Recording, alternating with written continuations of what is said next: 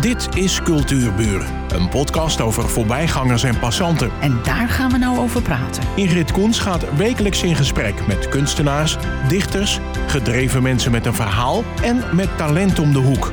Vandaag gaat ze in gesprek met Nelly Wuis. Ze is geboren in Herugewaard aan de Middenweg op de schuurzolder van boerderij, De Olifant.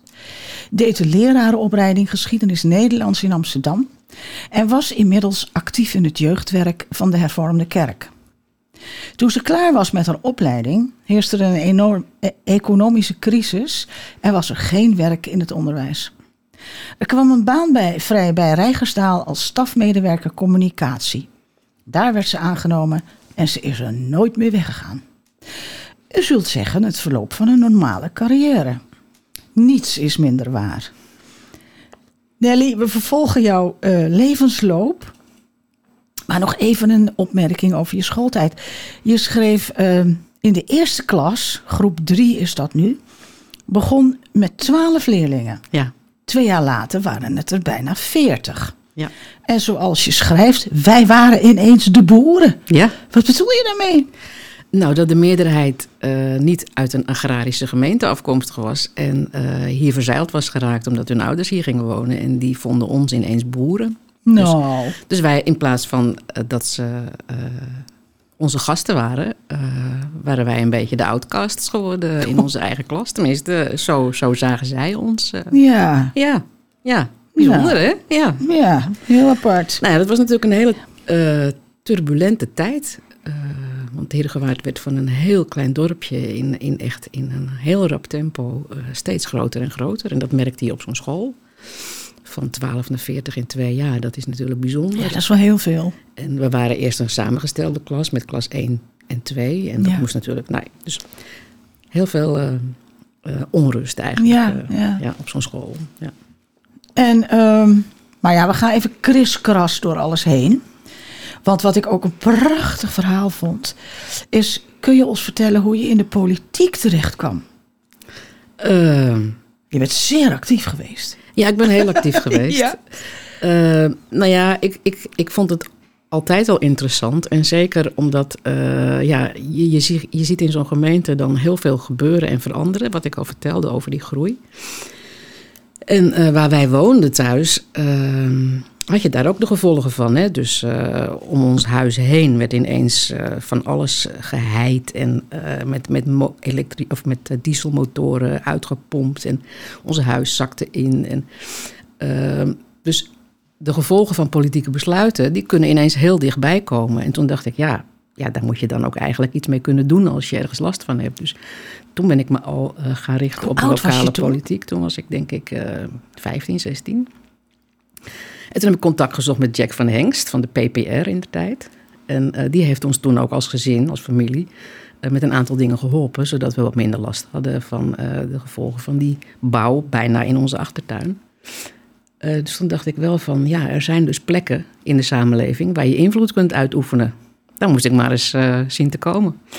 En via dat jeugdwerk bij de Hervormde Kerk kwam ik in contact met de dominee die daar actief was. Dat was in de tijd een, een linkse dominee. En zijn vrouw was lid van de CPN. En ik kwam daar veel over de vloer vanwege dat jeugdwerk. Maar ook omdat ik paste op hun kinderen. Ik wil nog even zeggen dat de CPN in Nederland heel lang verboden is geweest. Hè? Het was de Eh, Communistische Partij Nederland. Ja, dat was de communistische Ja. partij. Nou, die was niet verboden. Maar er, er was wel heel veel eh, eh, ja, weerstand tegen. Hè? En zeker in de Koude Oorlog hebben mensen die toen lid waren van de CPN het niet makkelijk gehad. Want die werden als binnen eigen land als een soort ja, politieke terroristen gezien. Ja, ja, dissidenten, ja, ja, ja. Ja. precies. Maar goed, de, de, de- ik wou zeggen de pastoor, nee, de dominee. ja. Wat een leuke, een linkse dominee. Ja, dat was heel leuk. Ik vond dat heel leuk. Er waren natuurlijk leden in die gemeente die dat ook niet leuk vonden. Nee, dat kan ik dus me zo ze hebben ook wel wat eh, weerstand eh, ondervonden. Wat was eigenlijk de, de, de, de, de- het normale van de gemeente? Was Heerhugowaard een katholieke gemeente of een hervormde gemeente of Heergewaard- gemengd? Nou, Heergewaard was over het algemeen katholiek. Oh, Oké. Maar eh, ja, dit was dan de protestantenkerk, de hervormde kerk. Eh, En links? Nou ja, ze hebben die dominee aangenomen die links bleek te zijn. Maar ook in het verleden waren er al wel eens dominees geweest die wat vrijzinniger waren dan gemiddeld. Eh, dat sprak mijn vader bijvoorbeeld ook wel aan. Maar ik denk niet dat het een hele bewuste keuze is geweest van de kerkenraad om een eh, zo linkse dominee aan te nemen. Maar dat was voor jou was dat wel een. eh, Ja, ik vond dat. Ik vond dat eh, ja, ik vond het een openbaring. En door zijn vrouw, die dan lid van die CPN was, eh, ontmoette ik dan ook andere leden van de, van de CPN. En er waren ook oudere mensen bij die de oorlog hadden meegemaakt en in concentratiekampen en in het verzet. En nou, dat, dat vond ik geweldig om live mee te maken. Ik bedoel, vroeger hoorde je daar op school al ja, over. ja. Maar om zulke mensen te ontmoeten met hun verhaal, dat was heel inspirerend. En eh, ja, ik heb ook geschiedenis gestudeerd. Dus als je geschiedenis, eh, zo met geschiedenis bezig bent, vraag je je ook wel bij grote vraagstukken af: waar zou ik gestaan hebben? En eh, ja, als ik dan hun verhalen hoorde, dan denk ik: ik hoop dat ik hun kant had gekozen. Dus nou ja, dan kom je automatisch in dat vaarwater terecht. En ben ik heel actief geworden. En je stond ook op de barricade in demonstraties. Ja, ja. Ja, niet alleen op de barricade, maar ik heb ze ook helpen organiseren. Ik ben gek op organiseren. dus, eh, Noem eens wat op. Want ik, nou, in, in, eh, in de tijd van de strijd tegen de kruisraketten... eh, ja, dat is heel groot geworden natuurlijk. Dat weet je wel. We hebben op een gegeven moment met, met meer dan een half miljoen mensen gedemonstreerd. In Den Haag en Amsterdam. Eh, maar die mensen komen daar niet vanzelf.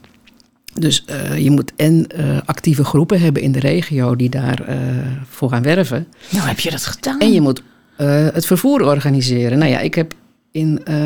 Heer, Heerhugowaard was toen dan ook nog geen wereldstad. nee, en ook niet zo heel politiek actief. Maar we hadden toch uit Heerhugowaard ook een paar bussen vol naar die demonstraties. Dus daar ben ik actief bij geweest. Maar ik zat ook in het regionaal vredescomité. En vanuit het districtskantoortje van de CPN hebben we het vervoer geregeld voor de hele kop van Noord-Holland. Zo, Van alle vredesgroepen eh, hier eh, naar Den Haag. naar Den Haag. eh, ja. ja. Ja, want die kruisraketten, die lagen ergens opgeslagen in Nederland, hè? In Woensdrecht. Zouden ze er nog liggen?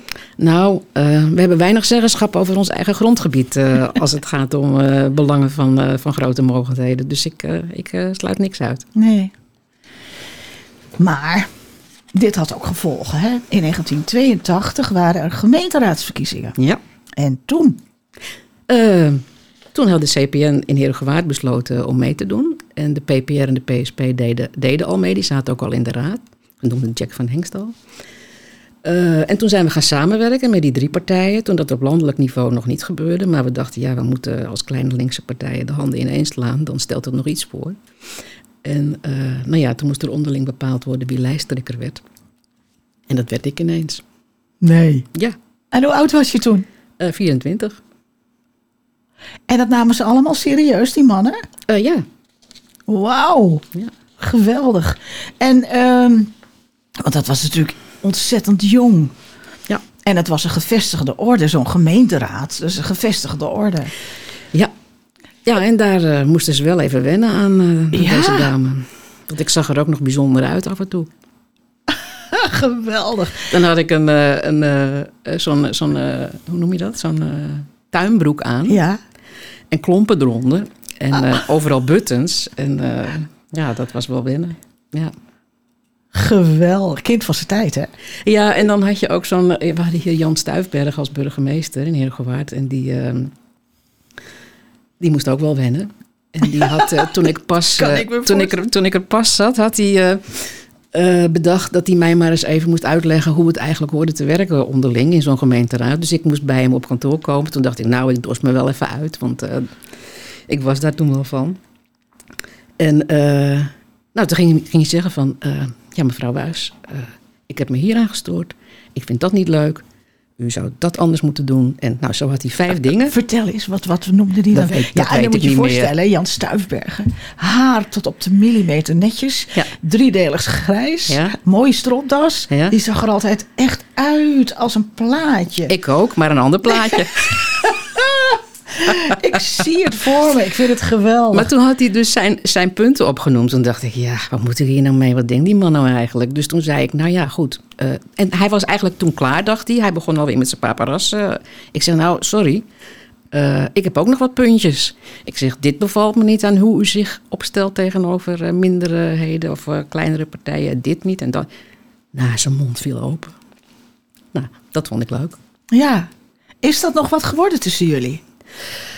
Ehm, ja, gewapende vrede, denk ik. eh, zoiets zou Oh, ik moeten samenvatten. Ja hoor, zeker. Ja. En toen, eh, wij deden ook nooit mee als, eh, als linkse fractie aan al die etentjes en, en, en, en borrels, borreltjes. ja. En, want we zeiden, dat is zonde, dat is gemeenschapsgeld. Dat kunnen we wel zinvoller besteden.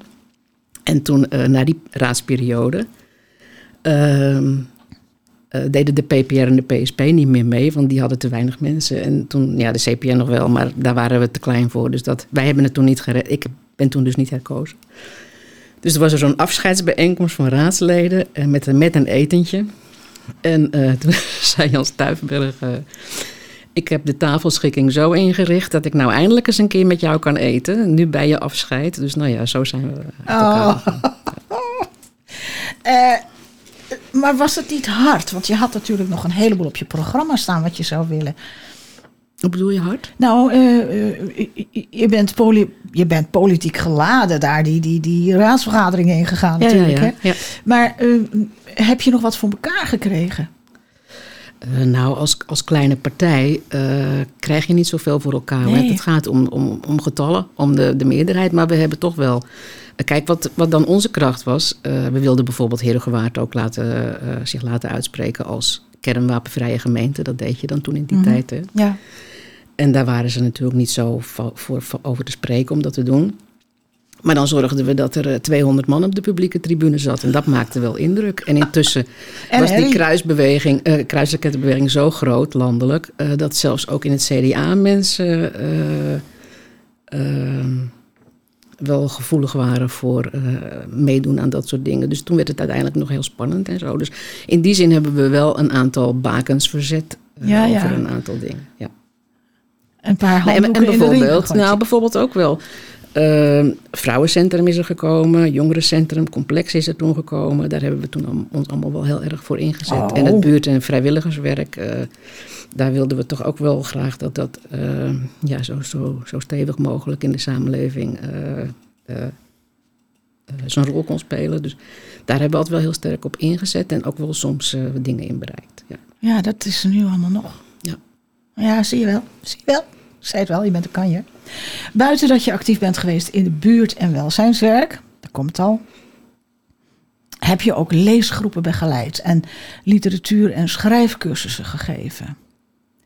En je hebt ook meer dan één jaar lang poëzieles gegeven in de vrouwengevangenis. ja. Vertel daar eens wat over. Hoe kwam je daar? Nou, een, eh, een eh, vrouw die ik eh, via een koor kende waar ik zong, die benaderde mij en die zegt: eh, Ja, ik ben voor mijn werk eh, actief bij, eh, nou ja, van alles, maar onder andere bij de vrouwengevangenis. En ze zegt: Daar zit nu een groep bolletjesliksters. Dat was in die tijd dat daar heel veel. ja, hoe? In, in, vlieg, in vlieg, vliegtuig, vliegvelden werden heel veel mensen gecontroleerd of ze toevallig bolletjes geslikt hadden. Dat was toen echt zo'n. Ja, leg dat even uit, want je hoort er eigenlijk nu niks meer van. nou ja, dat was dan zeg maar een manier om, ehm, om drugs te smokkelen. Dat je in bolletjes verpakt. eh Waren dat ballonnetjes of zo? Nee, dat was. Ja, ik weet niet hoe het er precies uitzag. Maar dat was dan cocaïne of heroïne. Ik heb geen verstand van. En Waarom waren dat altijd vrouwen? Nou, het waren niet alleen vrouwen. Maar op een gegeven moment werden dat vooral vrouwen. Omdat ze dachten dat die dan minder Oh. eh, verdacht zouden zijn. En nog later, die za- daar zat ook iemand van in die, in die gevangenis. eh probeerden ze het bij bejaarden. Bejaarde vrouwen. Oh, heerlijk. Ja, oma's. Ja. Ja, het leverde geld op, hè? Ja, ja. En eh, nou ja, die, die vrouw uit dat koor, die zei... eh, ja, nu zitten die bolletjesliksters daar... maar die vallen onder een ander regime dan normale gevangenen. Dus eh, daar is geen activiteitenbudget voor. En dat vond zij sneu, want die mensen zaten daar wel... en ook nog veel krapper opgepakt dan in het normale gevangenisregime. En ze hadden dus niks te doen. Dus ze zegt, ja, er is nu een roep om poëzieles. Ze willen gedichten maken. Maar ja, ze zegt, daar heb ik geen verstand van. Eh, is dat niks voor jou? Nou ja, dat was wel wat voor mij, ja. En ehm, dan moet je zelf ook gedichten maken. En hoe heb je ze verteld van... eh, nou, iedereen kan gedichten maken. Eh, ja, nou ja, ik deed dat dan op. Ik had allerlei eh, hulpmiddelen. Ik had bijvoorbeeld dan een hele tafels vol met foto's. En dan kozen ze een foto uit die ze aansprak. En dan gingen ze daarop associëren en teksten maken. Maar je kon bijvoorbeeld ook, wat ik ook vaak doe, ehm, is een hele lijst met boektitels. Dus titels van boeken. dan heb je honderden titels. En dan kun je door het combineren van sommige van Oh, die ja. titels Ja. eh, een stapeldicht maken. Een stapelgedicht maken. Eh, dus daar, eh, ja, met dat soort handigheidjes. Kun je een voorbeeld geven? Ja, ik heb zelf een stapelgedicht meegenomen. Dus dan kun je horen hoe dat gaat. Dat klinkt dan meteen als een gedicht, terwijl je er geen woord aan verzonnen hebt. Alleen regeltjes Verzameld. boven elkaar eh, gezet. Ja. ja. precies. Eh, deze heet eh, De reis naar het kind. Voorheen mijn moeder. Twee linkerlaarzen. Een papieren glimlach. Hebt u ook mijn pop gezien? Oh, zijn wereld. Ja. ja, mijn moeder werd dement dus. En dan in zo'n ja, hele simpele werkmethode kun je dan toch van alles naar boven halen. Nou, Heb je nog meer bij je? Ik wil er nog wel één horen eigenlijk. ehm, nou, ja, eh, deze, dat heeft dan ook met die dementie te maken. Dat was ook in het verpleeghuis eh, bij mijn moeder. Ehm gaat niet over mijn moeder. Ze kijkt mij aan. Ik ben haar volle zaal van straks applaus, biljetten, biljetten in BH. Ze spreekt mij toe in brabbelvlaams met zachte G. Ik versta haar niet. Toch, een flart. Ik was ondeugend hoor. Ze schuift haar shirt omlaag, duwt slappe borsten op en schaterlacht. Oh, al die mannen hè. Echt hoor, al die mannen. Kusjes, kusjes en... Ze knipoogt vet. Ze zingt een lied en wipt haar been hoog op, onvoorstelbaar hoog, en dan het andere. Ze straalt en kronkelt wulps met heup en borst, ziet nog een vrouw in haar publiek. Dan valt ze, hard, van haar podium van weleer. Justine, ga je mee? Dan krijg je een schone luier en maak ik je klaar voor de nacht. Oh. Heel mooi. Dank je. Heel mooi, ja. Moet even zuchten hoor. Ehm, maar goed, we gaan verder met jouw carrière. Ja, hoor. Oh, zijn er al lang niet. Ehm, jij hebt je ook een keer afgevraagd... waarom is er nou geen filmhuis in Herugewaard? Ja. En toen? In de jaren zeventig was er wel een filmhuis, begin jaren tachtig ook nog. Dat was die stollenboerderij op de Middenweg, hè? Nee, nee, het was in, eh, in, eh, in, het, eh, in het Horizon, of, of hoe heette dat daar? Het vormingscentrum in, in de Umbrialaan. Ja, dat bedoel ik. Dat was toch die Nee, enige... Nee, dat was niet een boerderij, het was gewoon een school. Was, Oh, een school. Oh. Maar goed, het was op een gegeven moment blijkbaar eh, niet rendabel meer of was niet genoeg belangstelling. En ik miste dat, want ik ben gek op cultuur. En eh, ja, dan moest je altijd naar Alkmaar. En eh, je wilt ook wel eens in Heergewaard iets. eh, dan denk je, ja, Want er is- was nog niks in Het is hier zo groot, waarom is er nog geen filmhuis? Dus, nou ja, en op mijn werk sprak ik dan met een aantal collega's die dat eigenlijk ook misten. Dan denk ik, nou, we zijn nu al met een clubje, dus belangstelling genoeg. Nou ja, dan kun je lang wachten, maar je kunt ook denken van, nou, dan gaan we dat maar beginnen. Dus eh, toen zijn we gaan nadenken over hoe we dat zouden kunnen realiseren. En het mooie van eh, STG Rijgersdal, waar ik werkte, is dat er heel veel locaties zijn, heel veel gebouwen. Maar in principe worden die overdag eh, benut. Cliënten zijn s'avonds thuis. En een van die locaties eh, die nieuw eh, werd gerealiseerd, dat was in de oude Don Bosco Mavo op de Forest, eh, nee, het? Ja, van. Ehm Piekerstraat. Nou ja, maakt niet uit. En daar werd een zaaltje gerealiseerd om publiek te kunnen herbergen, omdat daar ook muziekvoorstellingen, theater, muziektheater door cliënten werd gemaakt. Toen dachten we, nou, theaterzaaltje, bankjes, filmdoek was er ook. 1 en 1 is 2, dus toen hebben we contact gezocht met onze baas eh, of we daar dan s'avonds eh films mochten draaien. En dat mocht. En toen zijn we een filmhuis begonnen. Cinecentrum 31. Het heet nog Centrum 31. Zes, zes jaar terug Ja. en eh, nu hebben we corona. Maar verder is ja, het een, Verder is alles goed. een leuk filmhuis, ja. Eh, ik zou je graag nog even naar een favoriete film vragen, maar ik weet niet of we daar nog tijd voor hebben. Weet je wat, schuiven we naar het eind. Oké. Eh, want mocht u nou denken dat we er zijn, nee, we gaan nou een hele andere kant op. Je begon met tekenen en schilderen. En eh, kom je uit een creatief gezin? En mijn vader was gek op tekenen en schilderen. En mijn opa kon ook goed tekenen volgens mij. En die was ook gek op fotografie. Dus via die. En mijn oma, ook van mijn vaders kant, die kon goed schrijven.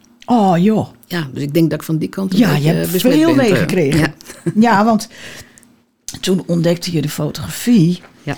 En ehm, zo leerde ik je kennen. En toen kwam de spiegelreflexcamera, neem ik aan. En even later de digitale camera. En Ja. toen ging je los. En toen ging ik los, ja. Ja, want eh, met de computer kon ik verschillende dingen combineren. Eh, ik ben gek op tekenen, schilderen. Eh, maar fotograferen en daar iets mee doen, dat bleek toch eigenlijk wel eh, mijn favoriete eh, activiteit in de beeldende kunsten. En dan kon ik bijvoorbeeld ook stukjes van een mislukt schilderij of gewoon verf op papier kon ik fotograferen en dan weer gebruiken als laag in zo'n fotocollage. Want ik ging dan collages maken. Dus het begint dan pas met een. Als ik een foto heb gemaakt, begint het pas. Dan ga ik verschillende foto's combineren in lagen.